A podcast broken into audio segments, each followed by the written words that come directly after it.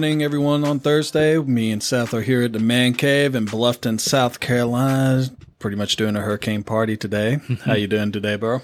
Pretty good, man. I don't let everybody know I drove through a hurricane to be here. That's how much I care about this podcast. That's how much we care. We're bringing you the content we hope you like. My Although I do live half a mile away, so Yeah, true, true, true.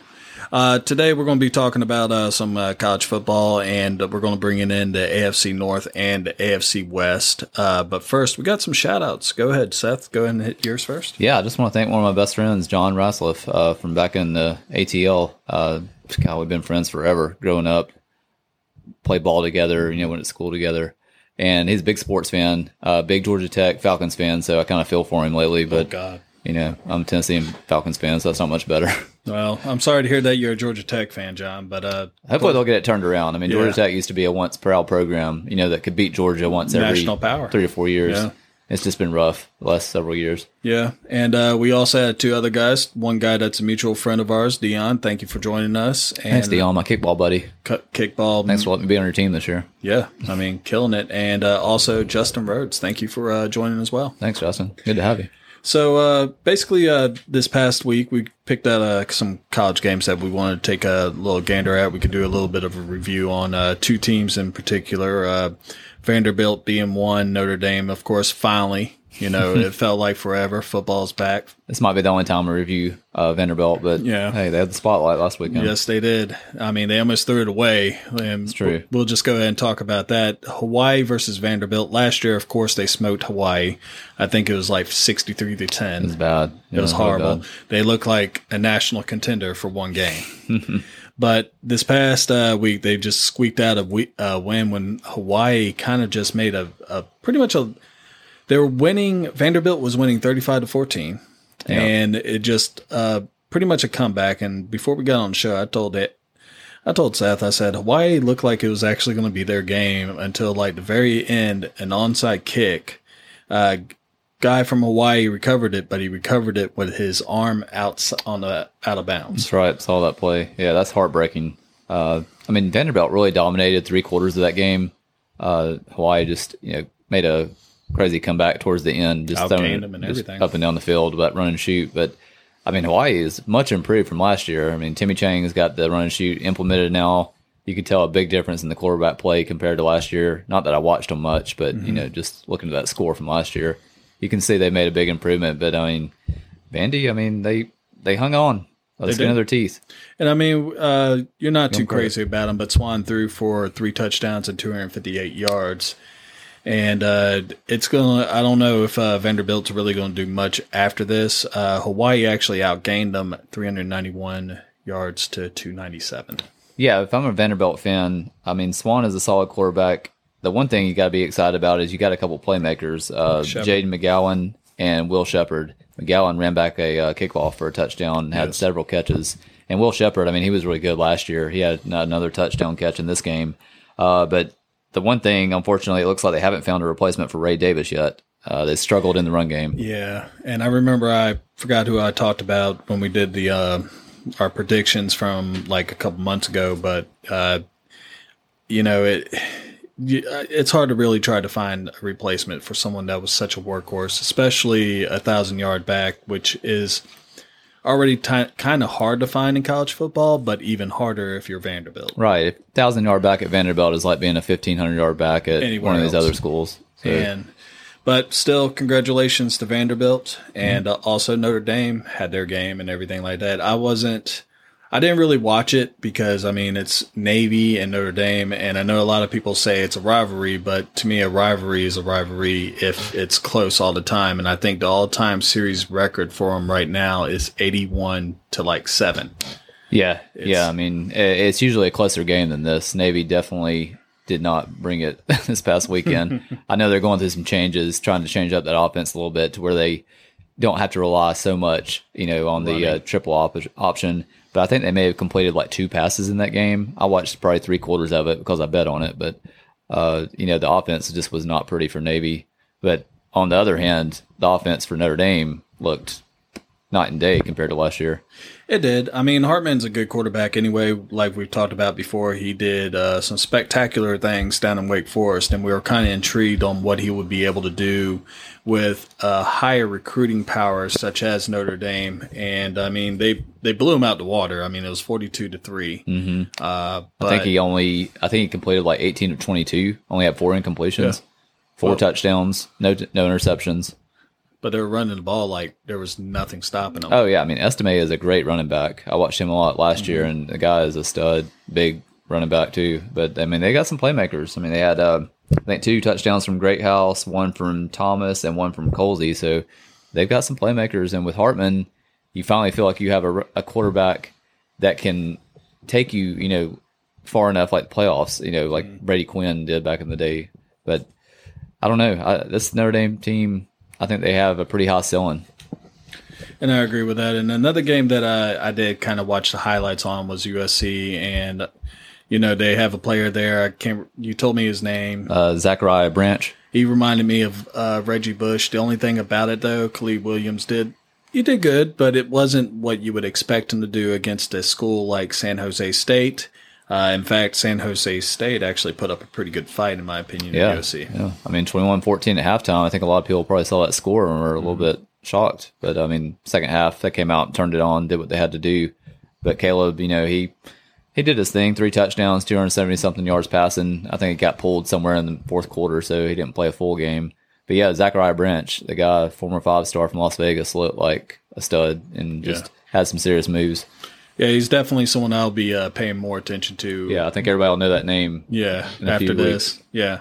So moving back from what happened in the past, we're going to be looking to the forward. There's a couple games. Uh, Seth had three. I had two. Two of them, which I, I can comment more on. Uh, one being, of course, uh, UNC versus South Carolina, and uh, this one kind of intrigues me. It intrigues a lot of people. Uh, right now, the bet line is at two and a half uh, in favor of UNC, which doesn't really surprise me. I mean, they got Drake Maye, who is the reigning ACC Player of the Year. Yep. yep. Uh, uh threw for 4,381 yards last year, th- er, uh, 38 touchdowns, and also rushed for almost 700 yards and seven more touchdowns. And uh, they return six offensive starters, seven defensive starters. And uh, one thing that's going to be actually uh, one of the things that you can actually look forward to is uh, their new OC is Chip Lindsey, who was formerly the head coach at Troy and then last year spent uh, a year with uh, the Golden Knights of Central Florida. Yeah, yeah. He used to be at Auburn too, wasn't he? Yeah, coordinator he, at Auburn. Oh, he went all over the place. Yeah, when he I pulled up around. his bio. Uh, it was unreal. Uh, but one thing about this game, and I'll talk a little bit about South Carolina. They're bringing back not nearly as many starters. They're bringing nine total, five on offense. Lost a lot of transfers. Yes, they did, and that was one of the things that was actually commented on was how many transfers they lost to other higher power schools. You know, no disrespect from USC, but they're still a mid level coming up to higher prophecy of as a stepping stone, I guess. But of course, they're bringing back one of the better uh, quarterback receiver t- uh, tandems and uh, Spence, uh, Spencer Rattler and Juice Wells. And I mean, last year, Rattler threw for 3,026 yards, 18 touchdowns. A lot of those were against your team. And, Let's not mention that. And uh, Juice uh, caught uh, 68 passes for 920 and six touchdowns. But this is going to be a game that's going to be highly offensive. And yeah, I think so.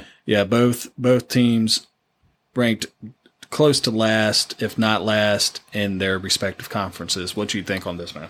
Uh, I mean, I think I love the matchup of the quarterbacks. You know, one and Drake Maye is probably going to be a top five pick, and then I think Rattler will also be picked somewhere, you know, maybe third or fourth round. But mm-hmm. I love that matchup, and I can't thank Drake Maye enough for decommitting from Alabama a couple years ago because Alabama would look a lot better with Drake Maye at quarterback. Yes, um, so yeah, I mean, like you're saying, it's it's going to be an offensive game, two mediocre defenses. I mean, I think South Carolina has a little bit of an edge at defense, just looking at the recruiting and the players they brought in the last couple years.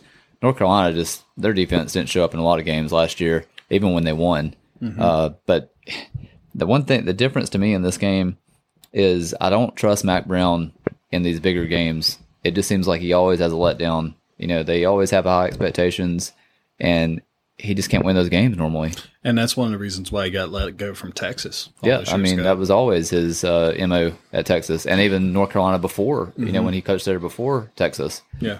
So yeah, I mean I know it's North Carolina by a couple, but I actually picked South Carolina in that game to win it outright. So no, and I could I could actually slide towards that a little bit. I mean I kind of like to see the offense explosion, and one of the key stats that I found was even though that UNC typically recruits higher talent level than what South Carolina does. Uh, as far as their defensive line, which is supposed to be their their deal mm-hmm. there, uh, in the last few years, uh, like last year, they ranked 128th out wow. of 131 schools in sacks. Jesus, that's so, pretty bad. Yeah, so that's a good start. Uh, but yeah. Oh, another thing, I mean, North Carolina's receiver was declared ineligible. The guy that was supposed to come in and be kind of the Josh Downs replacement. I think it's Devontez Walker, if I'm not yes. mistaken. Uh, so I don't believe he's been uh, approved to play yet. So, you know, they're going to have to find a new, a new number one target for Drake Maye. Yeah, but it, like you said, and I mean, me personally, I think Drake Maye is going to be probably the top pick in my eyes because of what I see is going to happen in the NFL. But he has more of the prototypical size compared mm-hmm. to Caleb. Yeah, no, I do agree with that. I, I really didn't re- realize that his rushing numbers were that good last year. 700 yards and seven touchdowns. 698 wow. to be exact. That's pretty impressive. Yeah, no, whenever you can uh, run basically 5,000 yards of offense, you're you're kind of the man. Yeah, so, yeah, great player. Uh, moving on from uh, there, we'll go to uh, LSU and FSU. Mm, this is another game. big one. Uh, this is actually the one I'm really looking forward to uh, because also same kind of uh, spread as uh, the South Carolina UNC game at two and a half in favor of LSU this time, which you would like to hear that. And Definitely. I mean, it's going to be a matchup of some uh, pretty good quarterbacks, Jayden Daniels and of course Jordan Travis. Uh, com- you know, they're both really good quarterbacks. Two Heisman contenders. Exactly. Mm-hmm. And I mean, Jayden Daniels, in my opinion, has probably slight edge over uh, Travis because he's also more of a dual threat than what Travis uh, that's true can do. Travis throws such a pretty ball, dude. Yeah, I love watching him pass the ball. Well, he also has a huge target in Johnny Wilson, who's a six seven receiver. God, I didn't even know they can get that. That big. guy is massive. I can't remember if he came from Mississippi State or where he came from, but God, he looks like a tight end out there running exactly. around. But uh, yeah, he got five touchdowns last year, and uh, a key stat that uh, a lot of people don't really think about is that uh, all five of the offensive linemen for LSU are returning this year, mm-hmm. and that is they were, they were really young there last year. They had a couple of freshman All Americans, mm-hmm. a couple of injuries, but yeah, they were really young.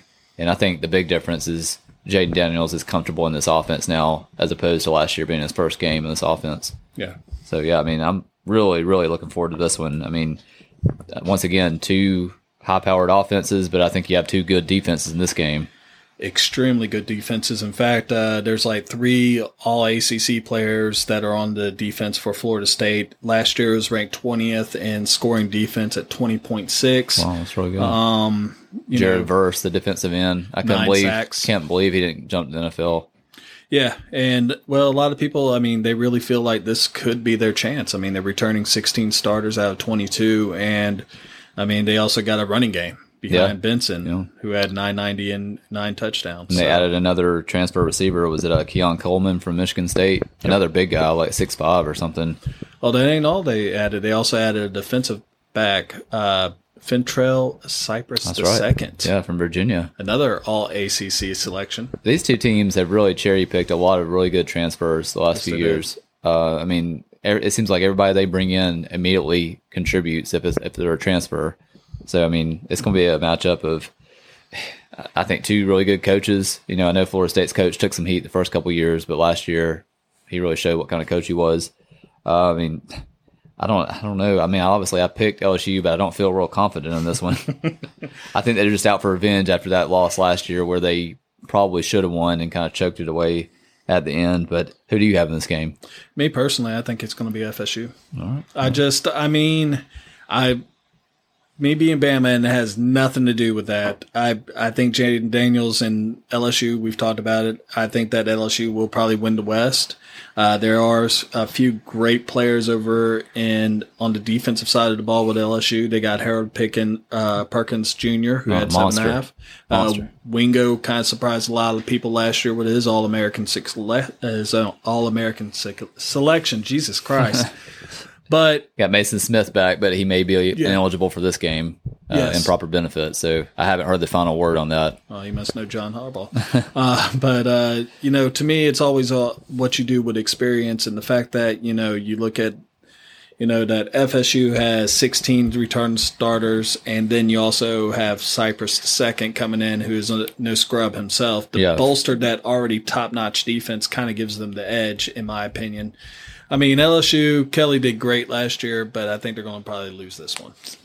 The main reason I like LSU in this one, even though they lost to Florida State last year by a point, is Florida State last year, their three losses, I think they were back to back to back, were to the three best ACC teams they played with Clemson, NC State, and Wake. Mm-hmm. If you look at their other wins in that conference last year, none of them really jump out to you as, you know, like a good win. They did beat Florida towards the end of the year, but Florida wasn't very good last year. So I would say that LSU win at the beginning of the season is by far their best win from last year. So I mean, I just I don't know. I feel like LSU's just a little bit tougher in the trenches.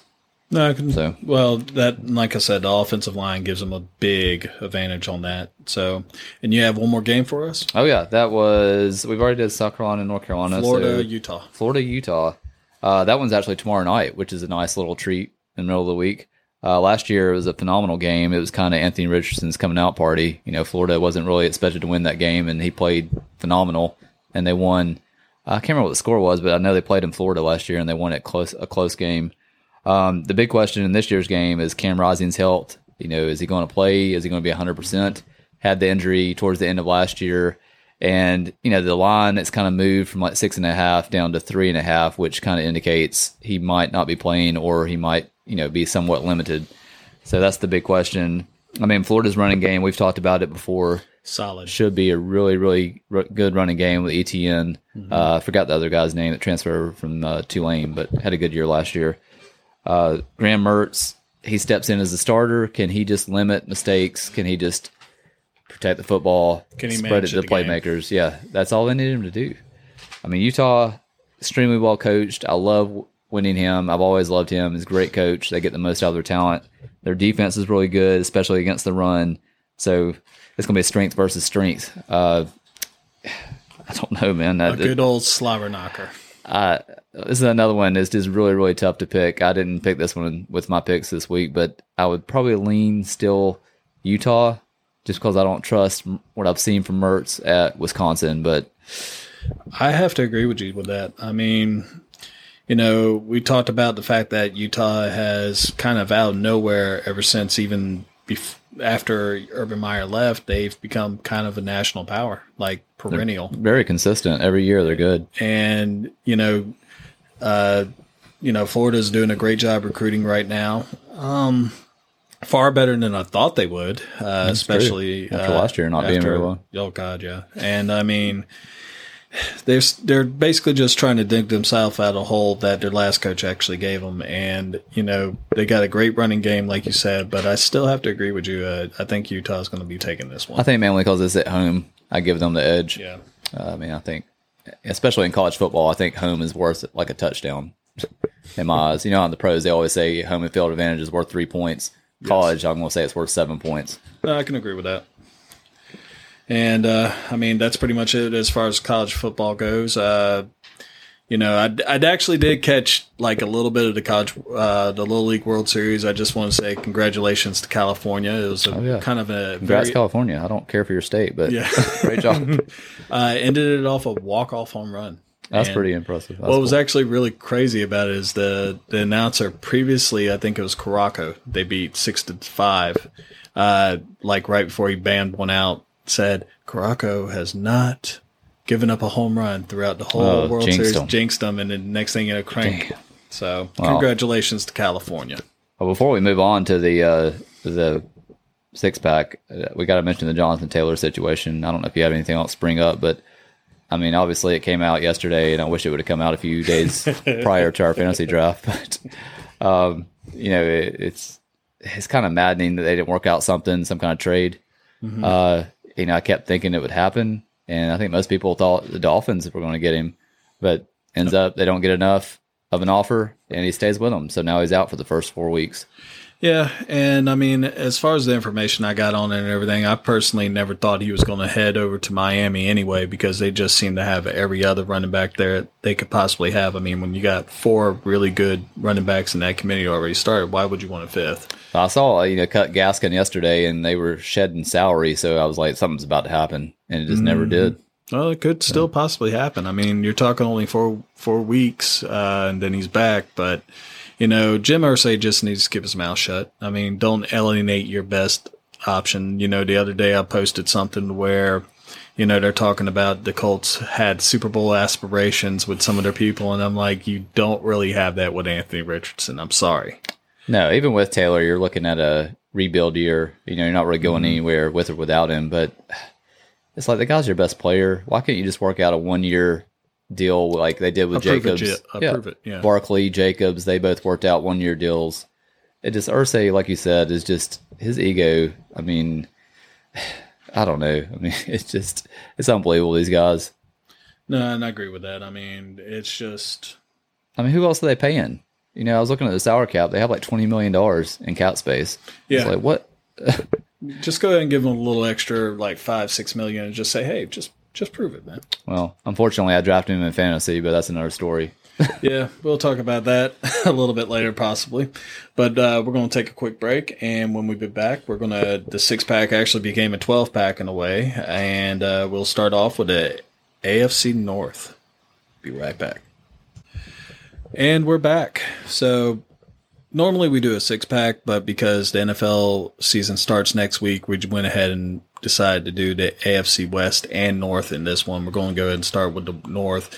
And the first team on the list will be Cincinnati Bengals, who are going to be returning 10 offensive starters and 8 defensive starters. Now, last year, Burrow had a record setting year for the Bengals in the franchise, passing for team records in 35 touchdowns and completions, and was picked for the Pro Bowl for the very first time since he's been there in three years. That actually kind of shocked me.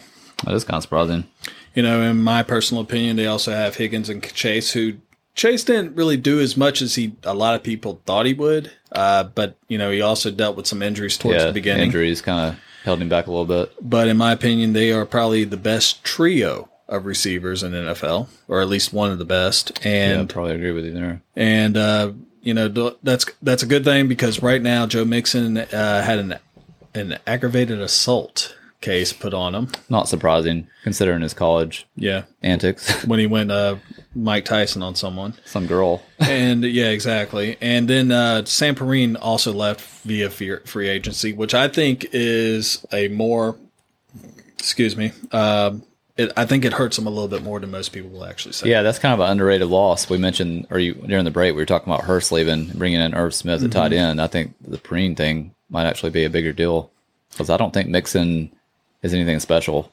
I mean, he's he's a good running back, but he's good. He's just not great. And I mean, it's just you know he can do so much for you. I mean, he can catch it out of the backfield. He can run it up the middle. He can do everything you want. But at the same time, you're really more of a passing team at this point. Oh, for sure. And you know, uh, just talking about that, you got a you drafted Chase Brown out of the uh, Illinois. Illinois, yeah. And uh, I mean, he actually had a really good round, uh, fifth round I, pick. I like him. He did uh, sixteen forty three. 1,643 yards, which was fourth in the nation, but he also fumbled a lot. Yeah, yeah, kind of a bigger back. I watched him a little bit at Illinois, and you know how um, I'm trying to think of the catcher's name. It came from Arkansas, Bielema. Mm-hmm. You know how he likes to pound the ball. Yes. Uh, so yeah, he he looked like a pretty solid back. Yes, and I mean he could probably do it for you as long as he holds on to the ball. Uh, big game for him was that fact that they got their left tackle Orlando Brown Jr. from uh, Kansas City. That's a pretty big deal. Good, really good player. Kind of surprised Kansas City let him go. Yeah, and we also talked. You also kind of brought up that Irv Smith, you know, from Minnesota, came down to Cincinnati, replace Hurst, which wasn't really mm-hmm. much. I mean, I thought Hurst would do better than what he did, but I mean, yeah, I don't think you're really gaining or losing anything there. It's well, kind of pretty even. Well, me. when you have all those receivers that are such high. I mean, Higgins and Chase are both number ones. Boyd could be a number two in most other teams, but mm-hmm. I mean, when you have that much talent on the outside, you're not really going to see many balls. And uh, but they did lose a little bit on defense with Jessie Bates, of course, going to your Falcons. Yes, uh, thank you, Jessie Bates. We need a safety so bad. Uh, also lost Vonn Bell, uh, you know, another mm-hmm. safety. Uh, but you do bring back Mike Hilton, still one of the better corners in the division, even yep. though he's kind of smallish. Uh, but I still think the secondary could be their Achilles heel. I mean, I don't feel like they did enough in the secondary. They did draft a couple guys, I think maybe second and third round, but those guys better be ready to play because you're going up against some elite talent in the AFC. So I, I think that could be their, their weak spot. Yeah, and that brings the question as far as this goes: Does Cincy have the firepower to climb atop the AFC and return to the Super Bowl after missing it last year? I don't feel like they did enough. I mean, I think they have the firepower. I just don't think they have enough to stop other teams' firepower. Uh, you know, looking at their defensive line, I think they were 30th in sacks, I believe, but they were 13th in pressure percentage and fifth in quarterback knockdowns, which is pretty mm-hmm. good. Uh, linebackers are kind of just okay. I just don't think they did enough. Uh, to you know, obviously they beat Kansas City two years ago, but last year they couldn't get over, over the mountain. Uh, I don't know. I just don't. I don't think they they took a really, step forward in the offseason to me. Yeah, no, I, I, think they pretty much stayed PAT as far as that goes. They've they focused more on their offense, which when I think of Cincinnati, I think offense anyway. Mm-hmm. You know, I can't really think of anyone off the top of my head that is a besides Jessie Bates or Vonn Bell. You know, two people that left uh, that are really people that stick out on my head as far as that go. I think Hendrickson is the only one I could yeah, really think yeah. of. I mean, him and uh, Sam Hubbard both they combined for like 14 sacks last year, and they drafted Myles Murphy out of Clemson, another Ooh, defensive end that's good a good call. player. So, I mean, I think their defensive line is fine. It's the back seven that I worry a little bit about. Well, they did pick up Jordan Battle from uh, Alabama. Yeah, yeah, he was like a third round pick. Is that right? Yeah, Second yeah. or third round? Third round pick. Yeah. I mean, he's not as solid as say Jessie Bates, but he's still a thumper, and he can actually hold off the back end pretty well for you. Yeah, yeah. I mean, those rookie safeties, you know, you just worry a little bit if that's who you're going with on your first team. But mm-hmm. I mean, the Bengals are just a classic example of if you nail it in the first round, like they did with Burrow and Chase, you're, you're set for years. You know, yeah. they just absolutely killed it on those, those two picks and then Higgins obviously was a second round pick. They nailed that one too. So even though they don't like to spend a lot of money, you know, not being a big market team, I think they're solid. You know, going forward, I just don't think they, like we said, they just didn't do enough. I think to topple the Chiefs. Yes. And I think uh, at the same time, me personally, you know, this is going to be like the last year where they can actually get a chance to actually do this because next mm-hmm. year, of course, I don't have it turned up. They're going to have to pay Burrow. Yeah, definitely going to have to pay Burrow and uh, Higgins. Oh, they Higgins do too. The yeah, true. they got him in the same draft. Yeah, that was a good draft. Yeah, yeah. I mean, they'll definitely have to pay those guys for sure. Uh, and Chase will be, you know, coming up soon too. So yeah, I mean, if they don't, if they don't make it to the semifinals or the conference title game this year, minimum, I think it's kind of a disappointment for Cincy fans. You know, after two years, one going to the Super Bowl and then going to the finals last year. So some high expectations. Yeah, and uh, next week we'll definitely uh, cover that with our predictions. And, and in my personal opinion, if you do not do anything this year, you can go ahead and kiss your chances in the Super Bowl goodbye for a little bit. Moving on to number two. Forgot to do this with number one. How could you forget that? I, I I don't know. So Cleveland you know, kind of been kind of disappointing last couple of years with all the talent that they've been acquiring by basically mortgaging away their their future. Mm-hmm. Uh, Deshaun Watson in six games last year passed for 1,100 yards, seven touchdowns, and five interceptions. So you got a little bit of a sample size, but not something that really cleanses the palate. Mm-mm. Yeah, I wasn't super impressed, but you know, he did come in at like week 10 or 11, so you got to give him a full season to see what you got. Yeah, and the bad thing is he came in against his former team and didn't blow them out the water. Which, yeah. You know, whenever you're playing a team that is as sorry as the Texans, you should be able to actually do that. Uh, I mean, what do you have? Seven touchdowns, five interceptions for the six games that he played. Yeah, that doesn't look great, but I mean, still, you know, you, I think you still feel more confident in him than what you've had the last, you know, decade or two at quarterback. So, yeah, Yeah, I mean, obviously Nick Chubb is about as solid as you can get. You know, other than Derrick Henry, that guy's about as consistent as you can get. And I do love Chubb. I mean, when he played for Georgia, I didn't really care for his ass, but uh, you know, when he's with Cleveland and everything, I've like I've always liked the way he runs. He runs with a lot of power behind his pads and everything like that. Mm-hmm. Uh, he did kind of like you just stole my notes as far as what I wrote, but he got over 1,500 yards and 12 touchdowns in 11 games. But in those games that Deshaun Watson came back, he didn't get any. Right. Yeah, that was a little bit of a concern, you know, especially for fantasy owners. But I mean, Chubb just goes out there and does his thing. You know, he doesn't talk much. You know, don't hear much about him. Mm-hmm. Uh, he already has a contract, but uh, the guy's kind of quiet. But the guy is just he steady. comes in and works. Yep. And I mean, you you know he's going to be one of the top five rushers in year in year out. Yeah, no, I mean you can't really go wrong with anything he does. And on the outside, they have Amari Cooper, who set a career high with nine touchdowns and eleven hundred and sixty yards. Yeah, that was pretty impressive with you know the mediocre quarterback play. Yes, I mean mm-hmm. when you go from uh, was it Jacoby Brissett to uh, Sean of the year. Watson, who didn't really do much. And I mean they're saying that Sean. Uh, I was reading up on this that Deshaun Watson is feeling a lot more comfortable, which I hope you would after one year. Yeah, you makes know, sense. Really, two years if you really want to be honest. But you know, you should be comfortable at that point. But a lot of the things that have actually been going on for Cleveland is I'm more impressed with what they're doing with their defense. Uh, to add to Myles Garrett, who was pretty much a one man show on the defensive side of the ball, besides Denzel Ward, you know, mm-hmm. but the front seven really didn't have any help. He's getting it now. I mean, they got Dalvin Tomlinson, who came in from Minnesota. Yep, good pickup. Uh, they got uh,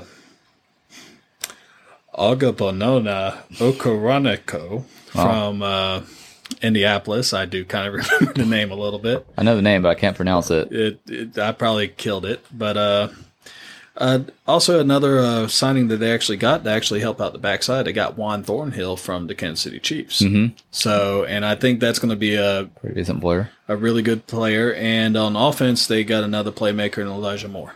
Yeah, I like Elijah Moore. Uh, kind of the odd man out in New York mm-hmm. with the guys they brought in, but I think he's a pretty good player. And you still have Njoku, who hasn't really exploded, but you've seen glimpses mm-hmm. of good talent from him. So I think with a reliable quarterback, you might see a finally a really good season from him this year.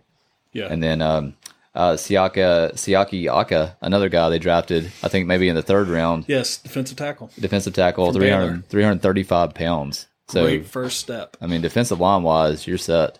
Yeah. Uh, the secondary, just like the Bengals, concerns me a little bit. Hopefully, Denzel Ward and Greg Newsome they can bounce back from kind of underwhelming seasons. I mean, Denzel obviously has tons of talent, but last year wasn't great for him. So if they play up to their potential, this defense should be really stout. And it, I mean, it should be. I mean, they also drafted uh, Cedric Tillman junior mm-hmm. one of your boys from Tennessee. Oh, I mean, really good player. He had some injury issues last year. Only mm-hmm. played like maybe four games, but preseason he's looked really good. Uh, you did take away my sleeper, which is Ika, and of course DTR, who has been just like kind of the preseason darling this year. Yeah, yeah. Well, you've talked about him maybe being Trey bait down the road. I could definitely see it. I mean, he's not going to get any starts as far as with Sean Watson there because I mean, if you got a two hundred fifty-four million dollar contract and you know you're going to start. That, that that's all there is to it. They did lose Kareem Hunt and Ernest Johnson to free agency, but you kind of saw that coming anyway with both yeah. of them. Um, I still don't think Kareem Hunt's been picked up yet. Mm-hmm. So I mean, I no, thought he was. It, I think he went to the Saints. I thought he went and just never got a deal done. Uh, I'd have to check up on that, but yeah. I believe he's still a free agent because I know he was talking to a couple other teams. But yeah, I mean, losing to those two guys, you know, it's not that big a deal when you got Chubb. I mean, I feel like sometimes Kareem Hunt, you feel like you had to work him in, you know, because he's good. But I just I like Chubb getting all the carries. Yeah, and I mean, if you're getting someone, you know, like Chubb, I mean, you're good to go. And another person they lost was, of course, former number one pick, all time mm. Gamecock great, Jadeveon Clowney. Oh man, Clowney! I forgot he was still in the league. I mean. Yeah, he didn't really do much last year. Clowney, uh, I mean, he's done okay, you know, Houston, but I don't feel like he even came close to really hitting the potential he thought he had coming out of South Carolina. Just absolute beast at South Carolina. Yeah. So uh, I don't think that's that huge of a loss. Yeah, you look back at that draft though, and I mean, the first two picks, you you would have thought like home run hits with him and Reggie Bush. It mm-hmm. was just like mm. two guys that just couldn't live up to their oh, college. No, it wasn't Reggie Bush. It was Mario Williams got drafted. Never mind. Sorry. I was about to say Reggie Bush and him in the same year. yeah. So I mean, I, I, don't know about you, but I still see the Browns as kind of the the last team in this division, but still good enough to beat any of the other teams in that division on a given day. So I mean, I you know I could see them being like a 500 team. So interesting, you would say that because I actually have two questions for the Browns. Mm-hmm. One, with all the additions made on the Browns defense, could they challenge the Ravens and Bengals and maybe get a playoff spot? Hmm. I don't think so because I think the Steelers are going to challenge those two those two teams. You think? Yeah, I just I like the Steelers better. Hmm. No, but they are they're good enough. They're solid that they you know they could they could make a run. Yeah, it's uh right now the North is actually considered the second hardest. Uh, yeah, second hardest division. I mean, I think from top to bottom, it's the toughest division. I would think so uh, too. You know, obviously you have the big three in the AFC North, but I'm sorry, AFC East, but four teams all really good in this division. Mm-hmm. Definitely like the smash mouth division of the NFL for sure. So yeah, I agree with that. And question number two uh, would be: Will Deshaun make that next step after a lackluster debut, uh, debut last year after his legal troubles. I can't talk today. I do think he'll get back to being one of the better quarterbacks in the league. Not a top five quarterback, but probably a top 10 quarterback. I don't think he's going to be, him and Chubb will be enough to get them to the playoffs, but I think you'll see a much better Deshaun Watson this year than last year. Yeah. And I mean, you just got to get that chemistry. Uh, you know, of course, you know, when you're when you're able to practice with your teammates all the way up until the actual season starts, and then when you finally start your first game in week 11 or week 12, you're talking about 11, 12 weeks before you actually see your pl- teammates facing real bullets. Yeah. Yeah. And you're not allowed to actually go in there and be like, hey, how you doing? Mm-hmm. You know, you are literally banned from the facility. So, yeah, I'm not going to hate on him for just being okay last year. This year will mm-hmm. tell you yeah, this you know, will tell you if uh, if Cleveland paid too much as far as like draft picks and whatnot, or you know. Oh, I mean, he better be great. Yeah, or it's not gonna be worth it. yeah, I agree with that. So we're going to be moving on to the next one. So the Pittsburgh Steelers have 18 starters returning from last year, all 11 on offense. So that's a good thing. Uh, Kenny Pickett went five and two in his final seven games, though he had only seven touchdowns to nine interceptions. Mm, but he's pretty. been yeah no he's been looking better this preseason though. Uh, Najee Harris had his second 1,000 yard season, and George Pickens led George Pickens led his team in touchdown receptions before. That's pretty bad. Mm-hmm.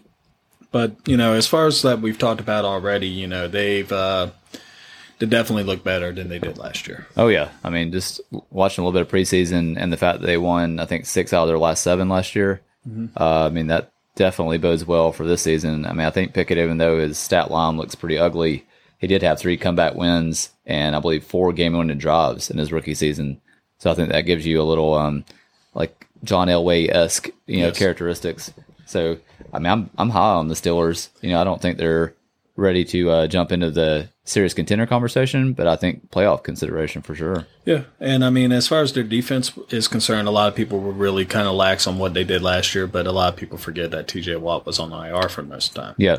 Yeah. And uh, now it seems like he also has a running mate in Alex Highsmith, who's on the exact opposite side, who had a career high 14.5 sacks. Came out of nowhere, some small school in North Carolina. Yeah. I like, was like, is this Ali Highsmith from Alabama. and I was like, Alex, who the heck is Alex Highsmith? Yeah, and I mean they still got Cam Hayward in the middle. He's 34, but you know Father Time hasn't got him yet, and he also had 10 and a half sacks. And yeah, Michael, really uh, Minkah, Minkah Fitzpatrick led the team with six interceptions. Uh, they were able to add uh, Patrick Peterson, which you know at this point he's not what he was in Arizona. Right. Who knows what he has left? I mean, he yeah. didn't look great last year and uh, they brought in Keneal Neal, a uh, Canoe Neal, uh, safety. Oh yeah, Keanu Neal, yeah. former Falcon. Yep. definitely a big thumper. Coverage isn't his specialty. No, no, he, he probably needs to be more of a linebacker. But um, you know, Allen Robinson the second is also over there, so they get a little bit more depth over in uh, with their receiving core. But they already kind of set with George Pickens and Diontae uh, Johnson there.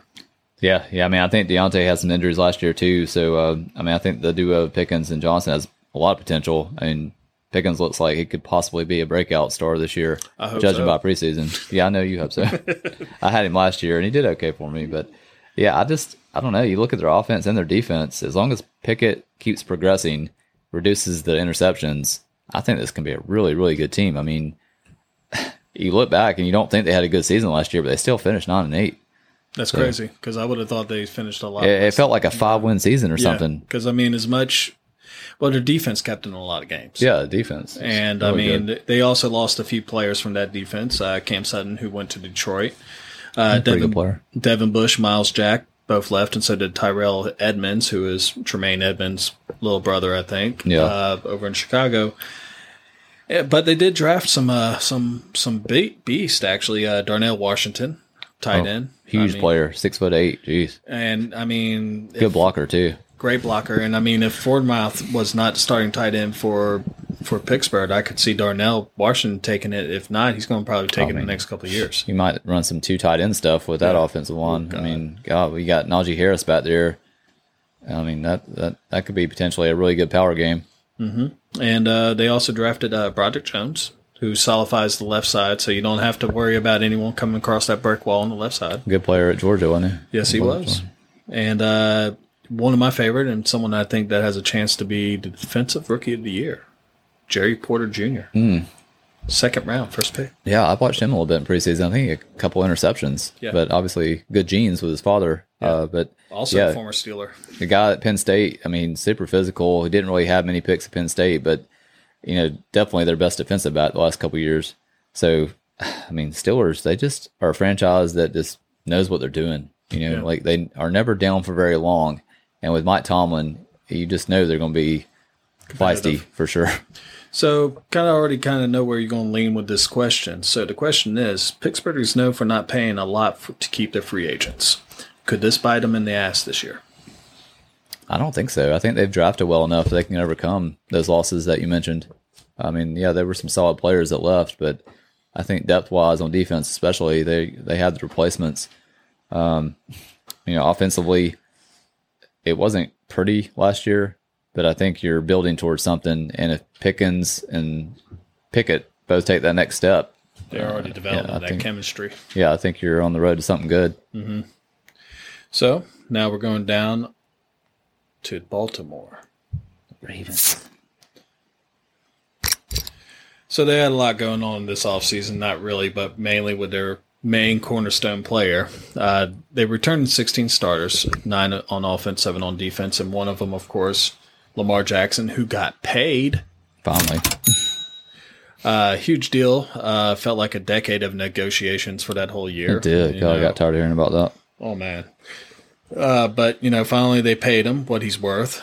Uh, I think he's worth a little bit more because of what he's been able to do for that team in the last four years, but you know that's just me.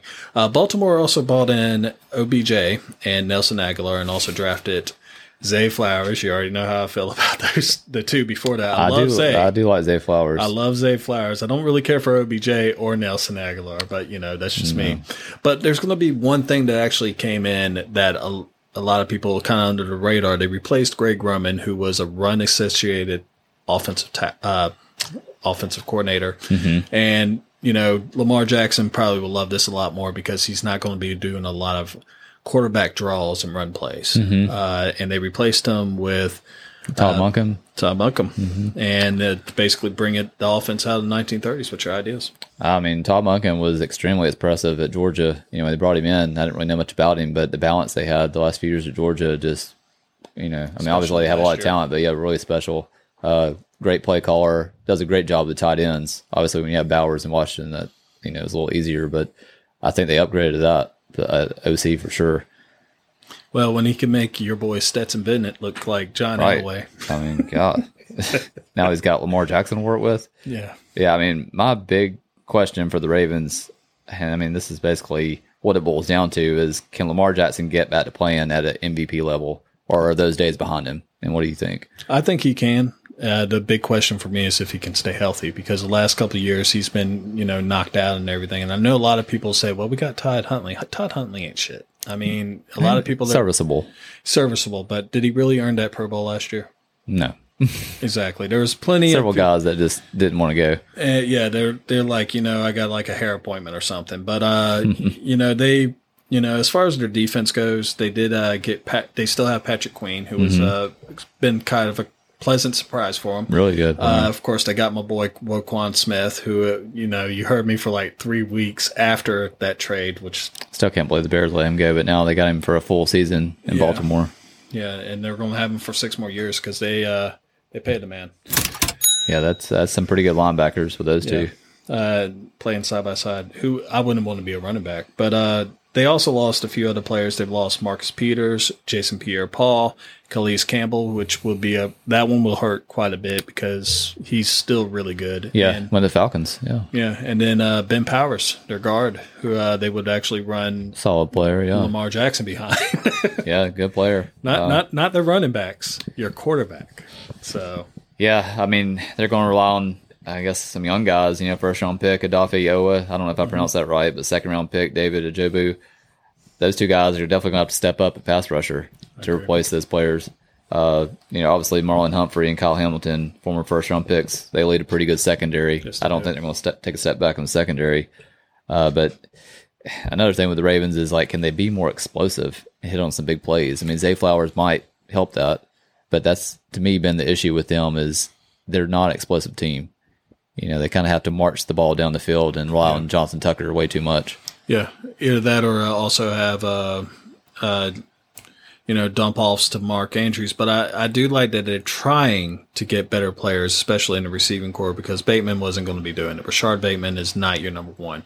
No. And even though I don't look at OBJ as a number one anymore, or I damn sure don't look at Nelson Agholor as a number one at all. Was he ever? No, no, he never was. He had one good year in Philly, but you know, I think Baltimore has a chance that they can actually compete with Cincy, possibly even take that division if they they it's right there, especially with the defense that they have.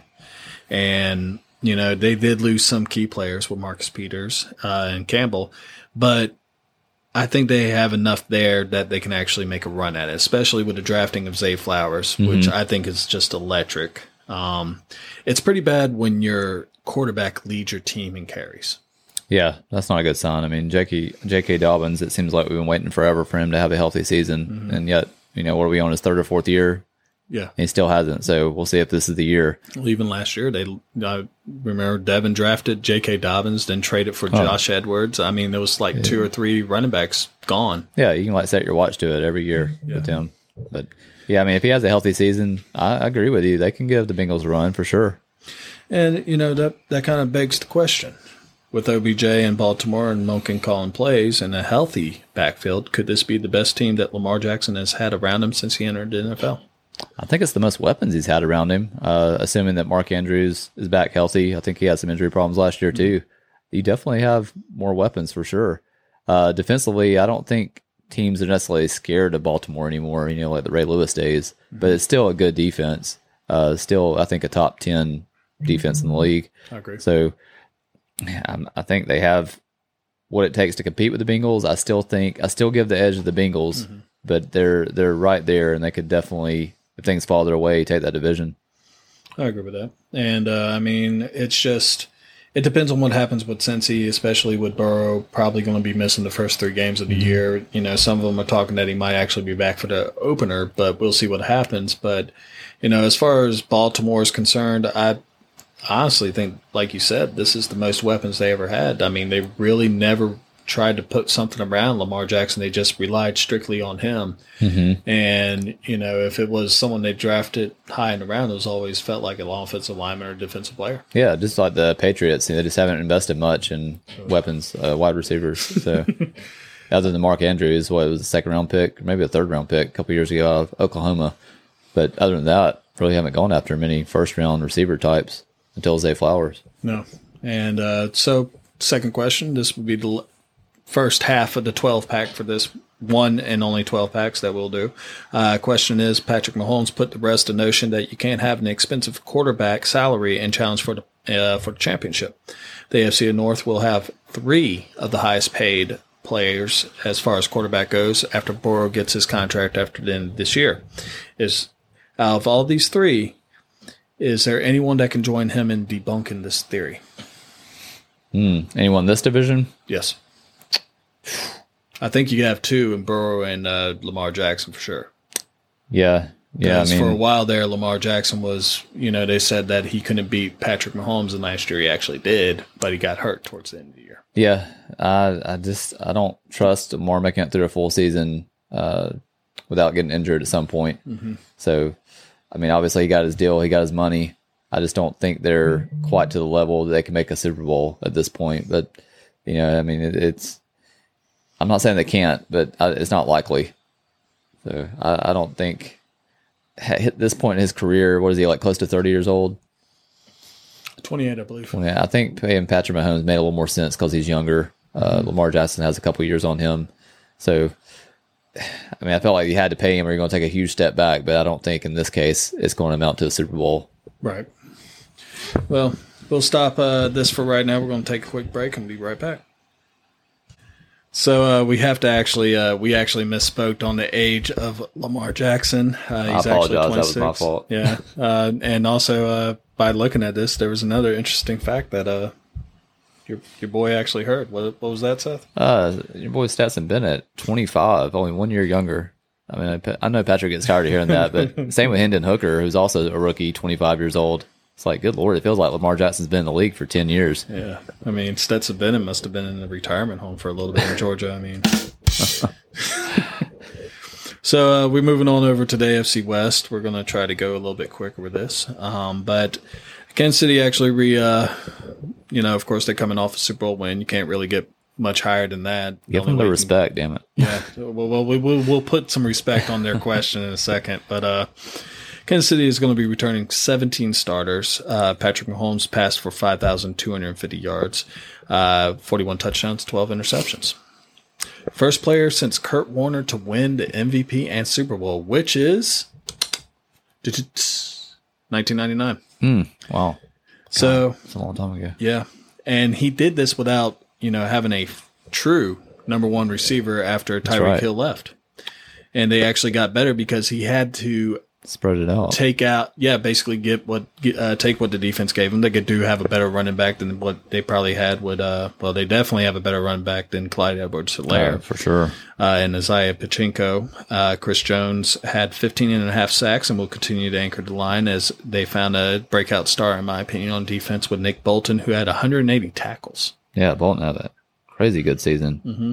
Now they did lose two good players as far as like both their tight, uh, their both their tackles. Andrew Wylie went over to Washington, while Orlando Brown Jr. of course went to uh, Bengals. The Bengals, and then Juan Thornhill on defense went to Cleveland. Mm-hmm. Uh, Frank Clark is no longer there, and your boy Juju is now in New New England.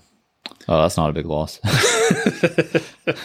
uh, defense uh, on in the draft, they really didn't really get a whole lot of players. They got a lot of projects from what I saw. The only one that really stood out to me was Felix Anudike-Uzomah from uh, City. Uh, not Kansas City, but Kansas State. So he doesn't have to go that far from school. Yeah, yeah, a high selling player, but you know, kind of raw at this point.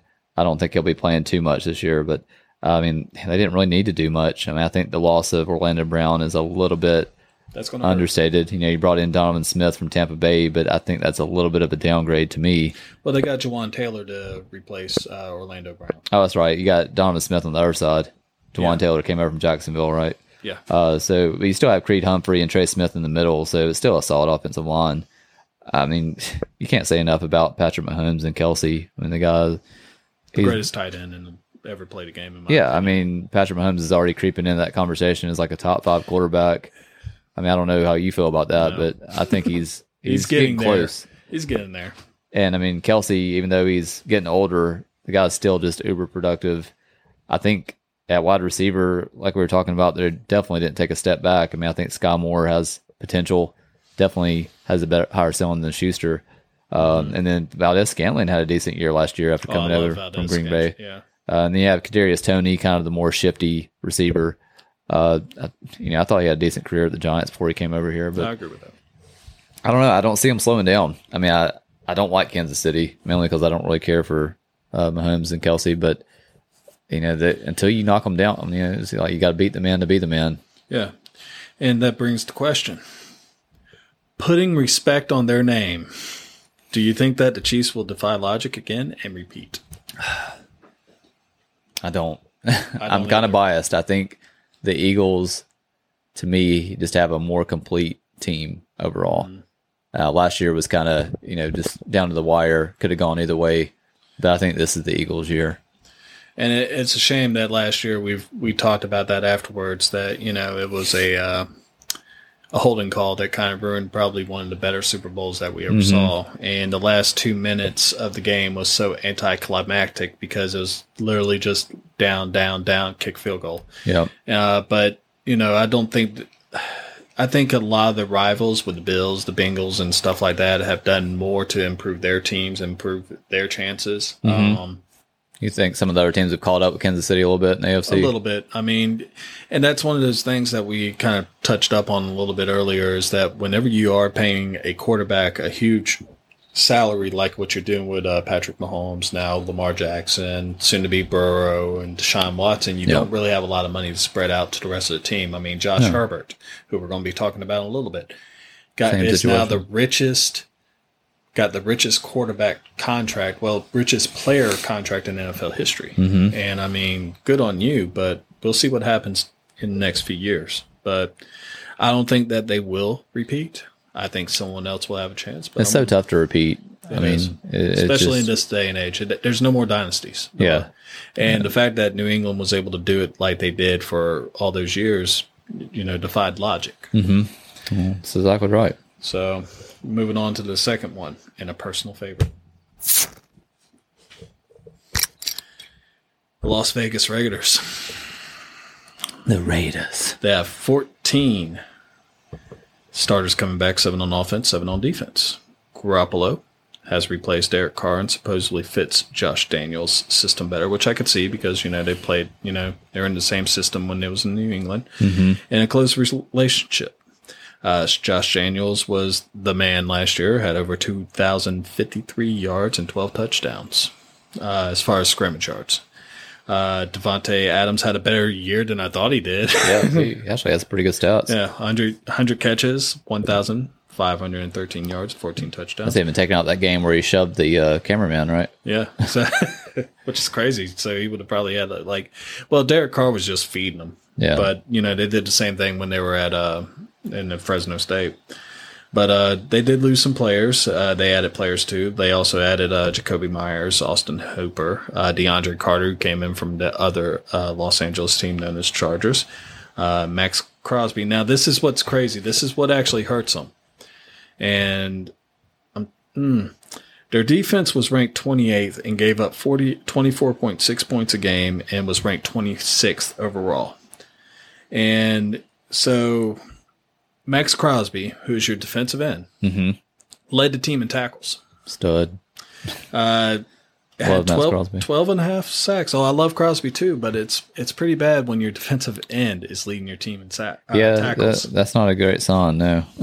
um, but they also lost, of course, David Carr, but they lost Darren Waller. They lost Foster Moreau. They lost Mack Hollins. They lost Denzel Perryman, Rock Ya-Sin. They lost a lot of players. Oh, they did. And I mean, their draft was pretty good. They got Tyree Wilson, who was uh, I rated, uh, I think, a six, uh, the sixth pick going to Seattle, but they got him in 8th mm-hmm. Uh, Michael Meyer uh, from uh, Notre Dame, Aidan O'Connell. That guy's a killer. Yeah. Aidan O'Connell and Brian Young. Mm-hmm. from Alabama. I mean, they had a really good draft, and they also picked up Christopher Smith, the second from Georgia. Yeah, a good player. Yeah, really good draft. I mean, looking at these names, that's really solid. Yeah, and uh, you know, it's just. Hmm, what's your ideas right it's now? Such a tough division. Uh, I mean, I love what they have at running back and quarterback. You know, just two absolute studs with Jacobs and Adams. Garoppolo, another guy that just can't seem to finish a season. I don't think you're really upgrading that position, uh, no, going from Derek Carr. So you probably downgrade a little bit there. Uh, defensively, you know, every year it seems like they have pieces to be a better defense, and somehow they still rank towards the bottom of the league. I mean, part of that, I guess, is because you're going up against these great offenses in the division. But Every other other than defensive line, I don't like the back seven too much. Uh, defensive backs, they did bring in Marcus Peters, uh, so that's you know that, that's an improvement. Uh, but I still, I don't know. We brought in Chandler Jones too, right? Or was that last year they brought him in from Arizona? Uh, that was last year. Okay, so yeah, I think you're good a defensive line, but I just don't think they did enough. Lost a lot of good players. In the last seven players on down the backside of the offensive line, and Yeah. I mean, Yeah, I don't think they did enough to catch up with the teams in front of them. You know, them and Denver to me still bottom two in that division. So I think this is a lot to do with what their leadership is. Uh, I'm not a big fan of Josh McDaniels. I never will be a fan of Josh McDaniels. I don't know why you would hire Josh McDaniels. I mean, the dude kind of took the Denver franchise and ran it into the ground when he had his chance there. You sit there and you chase off your starting quarterback. You replace him with a quarterback that is always hurt. You get rid of probably your best pass catching player outside of Davante Adams and Darren Waller. Yeah, he was injured quite a bit, but I mean, at the same time, you're looking at the system that you have and you bring in someone that is always hurt, always hurt. And a lot of people really want to put the blame on what happened last year with Derek Carr, mm-hmm. but Derek Carr actually had a decent year. He wasn't that bad. When you sit there and you tell me that your team, your team was ranked 28th and gave up 24.6 points a game, that's not telling me that your problem is on the offensive side and at your quarterbacks. That's telling me that your biggest problem is over there on defense and you need to actually upgrade that. But yet you go ahead and you let people, your, your fucking damn defensive end led the team in tackles. That's supposed to be your linebacker. Hmm, What passion? And I just, oh God, I hate Josh. The I don't like him Belichick, the Belichick fucking coaching tree. tree. I just can't stand it. Matt Patricia, Josh McDaniels, Romeo Crennel is probably the only one that I actually liked. Charlie Weis, I mean, God, garbage. I mean, somehow they still always find jobs. But uh, yeah, I mean, I think the uh, the Darren Waller thing I totally understand, but I think they might have put their eggs in the Aaron Rodgers basket, you know, hoping to get him. And when that didn't work out, they had to pivot to Garoppolo. So yeah, I don't I don't think that's going to be good for them. But you know, Garoppolo is a decent quarterback, so I don't think they're going to be terrible by any means. I just don't see them really improving too much on last year. I agree with that. But uh, two questions on this team. Better late than never. Will Garoppolo be an improvement over Derek Carr? We kind of already touched up on this. Sorry about that. Yeah, I don't think so. uh, Carr didn't have a great year last year, but still, I don't think Garoppolo is even going to have those kind of numbers. So I'm going to say no on that one. Okay. And I agree with that. I don't think Garoppolo, I mean, it, it- as much as he's been injured, I mean, you had a seventh round selection to overtake him after you, after the previous franchise he was at, gave him a, at time, record deal for him. So, Right. He looks good, though. yeah. He looks great in a suit. Yeah, he does. I mean, Playboy bunnies and all. Question number three. And this is something I really think is going to happen. Seth, do you think Josh McDaniels will be a Black Monday casualty after the season ends? Keep in mind his career record is 17 and 28 as a head coach. Hmm. Uh, Right now, I would say I'm leaning that way. Mm-hmm. Uh, I think they have enough talent that they could claw their way to a decent season, but I think as of right now, I would say, yeah, he'll be a casualty. Just, this division is just too tough. That conference is too tough. I haven't looked at their total schedule, but just having to play those other three teams. I mean, that, that alone, six games right there. That's going to be a murderer's row. Yeah. And I mean, despite the fact that I don't really care for the guy as far as like his coaching style and what he does with franchises, uh, you look at what he's going up against. I mean, you got Andy Reid, Sean Payton just came in, uh, McDaniel's is that who? Uh, who's the coach for? Oh, uh, God, I can't think of his name. The Chargers coach. yeah, and I know the name off the top of my head, but for some reason I'm drawing a blank. But anyway, you got three other great offensive minds. You're supposedly this great offensive mind. You kind of are this great offensive mind, but you really haven't proved it as a head coach. And, you know, whenever you got the talent that you have, I mean, Garoppolo is not a scrub, but I think he's an improvement over Derek Carr. And whenever you sit there and you alienate your star quarterback like you did last year, that tells me a lot of not only your job, your your talents as a head coach, but your character as a person. Yeah, I agree. Uh, Brandon Staley was the coach of Chargers that we couldn't think of. But yeah, I mean, it, it's to me like we're always saying, you know, if you're not really good, then you might as well be really bad. And the Raiders are kind of stuck in that, you know, no man's land right now. Yeah. So Well, I don't see Garoppolo's getting them out of that. No, and you know, with the coach that you have right now, you might be drafting the next JaMarcus Russell.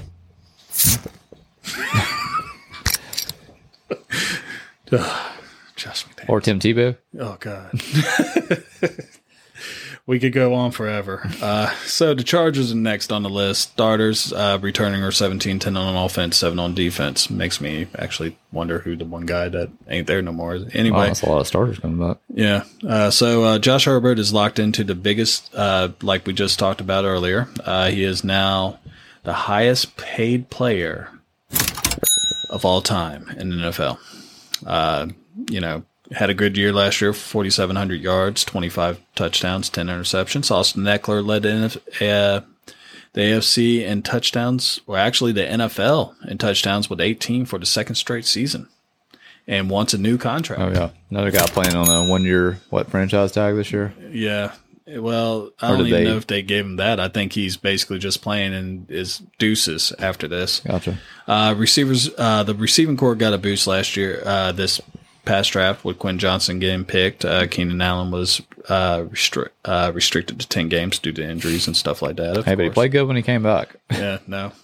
no, he didn't. He had like only 700 yards. But uh, Mike Williams led the team in reception and yards. Uh, defense was ranked 20th, but it was ranked 28th against the run. Mm. And uh, Khalil Mack and you know took a step back, but he still had led the team in sacks with eight uh, at the age of 31. Uh, they drafted Golly, his career is just flown by. Yeah, Jesus, thirty-one. Yeah, you know, I didn't ever think about that either, but I guess he was like 24 when he got drafted. But uh, as far as draft goes, they got uh, Daiyan Henley, a linebacker, uh, waited until the sixth round to address the interior, which would be Talui uh, Tuipulotu, who uh, actually did very good. Yeah, good USC. player. Yeah, yeah, really good player. 13.5. Like that pick. Yeah, that actually might be the third round pick. But that was second. Was second. Yeah, they got Daiyan Henley in the third round. Hmm. Another linebacker. Well, they got another linebacker in free agency, which was Eric Kendricks, which is actually a really solid pickup from Minnesota. Mm-hmm. Uh, they did lose their uh, leading tackler to uh, leading tackler to free agency, which was Drue Tranquill, and uh, their running mate back there was Derwin James, which is Nasir Adderley. Kyle Van uh, Noy also left as well. Hmm. So, what are you thinking? Man, I love the offense. Um, I'm not sold on the the head coach. I think the last couple years the choke jobs uh, were not a good look for him, especially the playoff game. Yeah. Uh, so I mean, obviously Herbert, Ekeler, Allen, and Williams, and then you add in Quentin Johnston. I mean, just a pretty looking offense out there. Uh, you know, I think defensively they didn't really do much uh, to boost that. You know, obviously they still have Joey Bosa I thought I like their linebackers bringing in Kendricks, and you still have Khalil Mack, obviously. Mm-hmm. Secondary, uh, Derwin James obviously is a stud. The other guys in secondary kind of pedestrian, but um, I think they're going to be a high scoring team, but they're going to give up some points again. And I, I still don't think they have it what it takes to topple Kansas City, but I do think they're a playoff team. Yeah, no, I, I do agree with that. Uh, they're always going to be in the running. I mean, basically, that whole it's kind of like saying the Wild Wild West. Mm-hmm. You know, it's going to be a shootout every single time. Um, the offense is just stacked. I think, really and truthfully, they should have addressed. You know, whenever I think of the the Charger teams from the early 2000s, I always thought about their defense, like Shawne Merriman, and you know the fact that they had uh, Igor Zaki in the middle and stuff like that. Uh, but they just don't have that big body to eat up any of the t- um, guards or anything like that to have their their linebackers flow. And when you have a three four, I believe it's a three four they run. Um, you want to have that nose tackle that you know Vince Wilforks, you know mm-hmm. your uh, Tony Siragusa's, your Sam Adams. You want those big guys that sit there and they can eat up two three blocks and give your team a chance to go make the play. But until they do that, I can't really consider them a true threat to actually make it to the Super Bowl. And that's just the way I feel about it. Yeah, yeah. I mean, I just don't trust Staley at this point, especially going up against Andy Reid. You know, give me Andy Reid all day long. But uh, I mean, I think Herbert obviously has shown what kind of talent he has. He's just got to prove now that he can win the big games. I agree. And I mean, with those weapons, there's no excuses. You know, this year is definitely we were talking about in the chat uh, a couple days ago who has the most pressure on him this year. Mm-hmm. Uh, and Herbert with that contract, as far as the AFC, I feel like he has the most pressure on him. So, and I can agree with that because I mean, whenever you are sitting there and you got, like I said before, you know, we just discussed the biggest contract in the NFL. You're you're also getting the biggest expectations. Oh yeah. So that brings us to the question: Could this be the year that Keenan Allen and Austin Ekeler played their last games in a Chargers uniform? I definitely can see that. I don't see any signs that Ekeler is going to be brought back. I mean, I don't. You know, they have a couple running backs that they drafted this year I can't remember the smaller guy's name, but he's looked Dotson. good in the pre. Yeah, looked good in preseason. Definitely don't see Ekeler getting a big contract there. And then Allen, I think with his age, injury history, you can kind of see the writing on the wall after drafting Quentin Johnston. You already still have Mike Williams, so yeah, I think it's very likely those two guys are gone next year. Yeah, and I mean it, it's a shame because you want to see you want to see them do good and everything like that. I I mean I've always liked the Chargers, I always liked the uniforms. I you know, but true, yeah, I have too. Just, I mm-hmm. still wish they were in San Diego, but you know, that's yeah. water on the bridge now. Yeah. Well, hopefully they'll begin the next, you know, franchise from the NFL. Moving on to the Broncos. They're returning 15 starters, seven on offense, eight on defense. One, of course, is your boy Russell Wilson, who threw for. Now we do. Don't call him my boy. I'm done with him. He's dead to me. well, you know, he did throw for 3,500 yards, 3,500 meaningless yards, 16 touchdowns, and 11 interceptions. But he finished with six TDs in the final two weeks after Hackett was fired. Mm-hmm. Uh, running backs, they got Javonte Williams, that will be spelled by Med Smith favorite Sam Perine, uh, who will ran well whenever Joe Mixon went down. Mm-hmm. Uh, receivers, oh my God. It's like Baltimore with the running backs last year. Just can't get over that injury bug. The only one they really have is Courtland Sutton at this point, who hasn't really lived up to expectations. So I think I think he's going to live up to uh, his fantasy drafting now, uh, because he's last man be, standing. Yeah, he's yeah he's pretty much the only guy he's going to be able to throw to. Uh, their defense, of course, led by Patrick Surtain, the second. Uh, Justin Simmons led the NFL with six interceptions. Um, they added Zach Allen, who came in from Phoenix or Arizona, sorry, Ben mm-hmm. Powers and Mike McGlinchey. Both went uh, came over with on big deals, so you know they're going to probably run the ball a little bit more. Yeah, Denver spent some money in the offseason. Which kind of surprised me because I thought they were strapped after the Russell Wilson deal. But uh, they did lose Dre, Dre'Mont Jones and Kareem Jackson and Dalton Risner, Risner, who was a really good anchor for them on the offensive line. They did now, I was actually surprised with who they were able to draft in the third round, which was Drew Sa- Sanders from Arkansas. Yeah, so, I saw really he had a pick the other day in one of the preseason games. Mm-hmm. I think he's uh, he's also probably someone that can be in contention for the defensive rookie of the year. Uh, they also picked up Marvin Mims Jr., but the biggest thing that they did this year was they got Sean Payton come coach them. Definitely the biggest thing. When you go from Hackett to Sean Payton, I mean that is like night and day. Hackett, I thought, it did one of the worst jobs. and I'm quoting Sean Payton pretty much. but he did one of the worst jobs I've ever seen. Watch out. Aaron Rodgers come get you now. That's true. Hopefully Aaron doesn't hear this. keep his coach out your mouth. But I think Sean Payton will just absolutely be a huge difference for them. Uh, I mean, I think they're still kind of build coming out of that hole, you know, losing a lot on the front seven. But offensively, I think they'll be solid. You know, they need to get Jeudy back. Uh, obviously, I think Mims is a pretty good pickup, a mm-hmm. speedster from Oklahoma. Uh, and then Javonte Williams, as long as he's healthy, I think Perine is a really good backup. Uh, I mean, I'm not saying they're going to the playoffs this year because I don't think they are, no. but I still think you're going to see a big improvement from last year. No, and I think with, uh, you know, as far as that's concerned, I don't think, I think Sam Perine's going to take the starting job eventually. That's possible. Uh, I mean, I mean, uh, he's he fits more of he's not a scat back is what typically what Sean Payton wants, mm-hmm. but he is a very tough runner. And whenever you got Ben Powers and Mike McGlinchey, who are really good run blocking offensive linemen, you kind of want to have a power back that's behind there. And I mean, he ain't like slow as shit. He's actually pretty quick, but uh, you know, I do like what they did. You know, the Drew Sanders thing, I thought very highly of him. I thought he, you know, him falling to the third round is a huge slight. I I had him picked as high as I believe 28th in the first round. yeah, I'm not sure why he slipped so far. Uh, I don't know if he's a tweener, you know, kind of like defensive end slash linebacker, but I'm not sure why he dropped so far.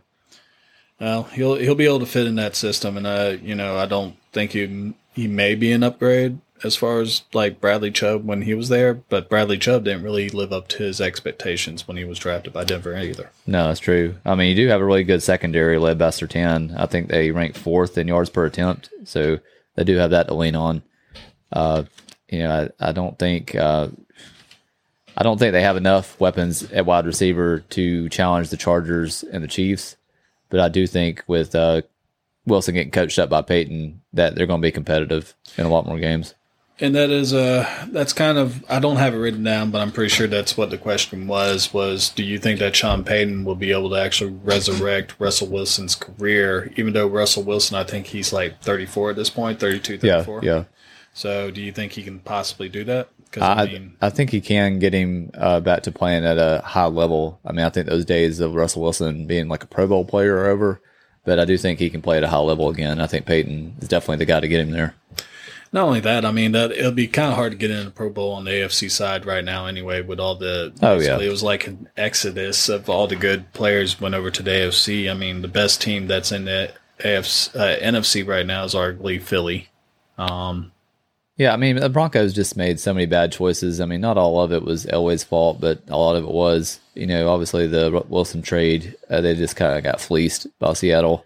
Well, not not only that, you got to think about his you know, he stepped down, I think, this past year from uh, player personnel, I yep. guess. And yep. you look at what his draft record as far as trying to get a quarterback was oh, when he was in Denver. I mean, Paxton Lynch, hmm.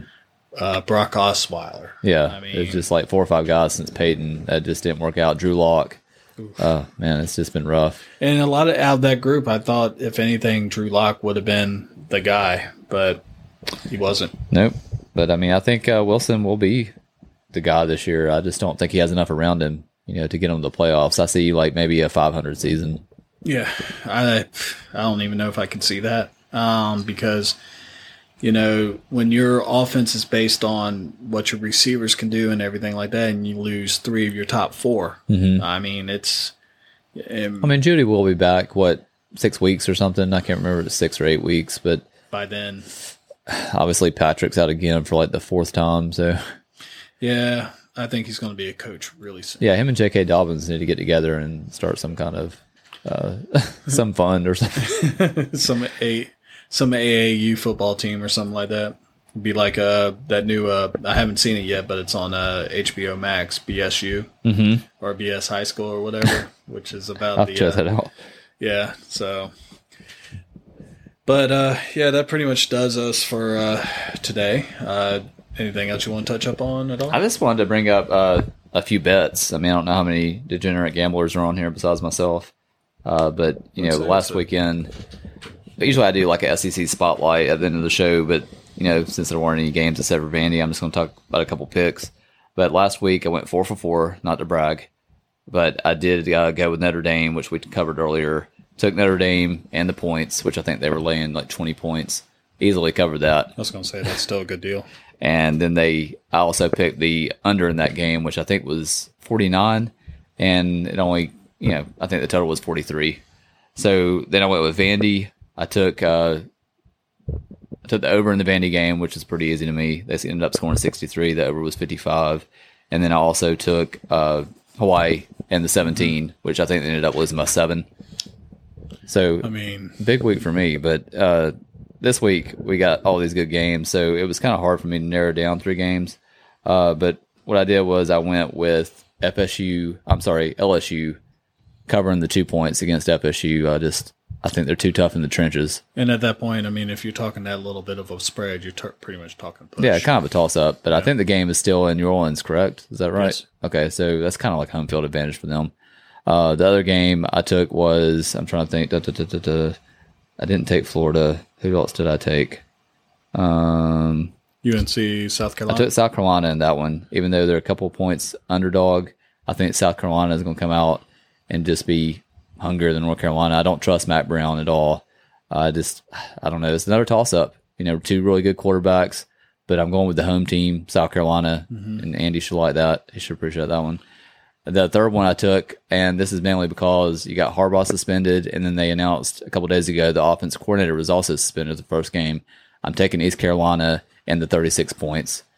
So they're giving them 36 36 points. points. Mm-hmm. I mean, East Carolina is not a terrible team. No, they're not. Obviously, Michigan is, you know, really good, and they have high expectations in Michigan this year, but that's pretty tough losing your head coach and your offense coordinator for the first game.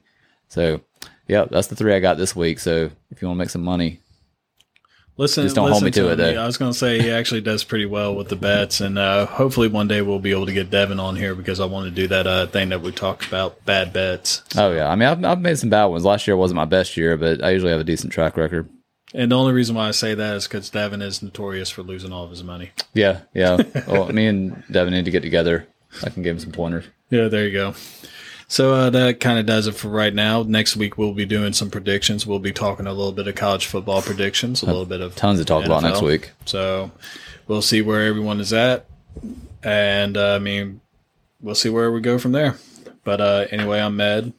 I'm Seth. Thanks again. Thank you again, and uh, hopefully we'll ride this hurricane out. That's right. See, see you, next week. week.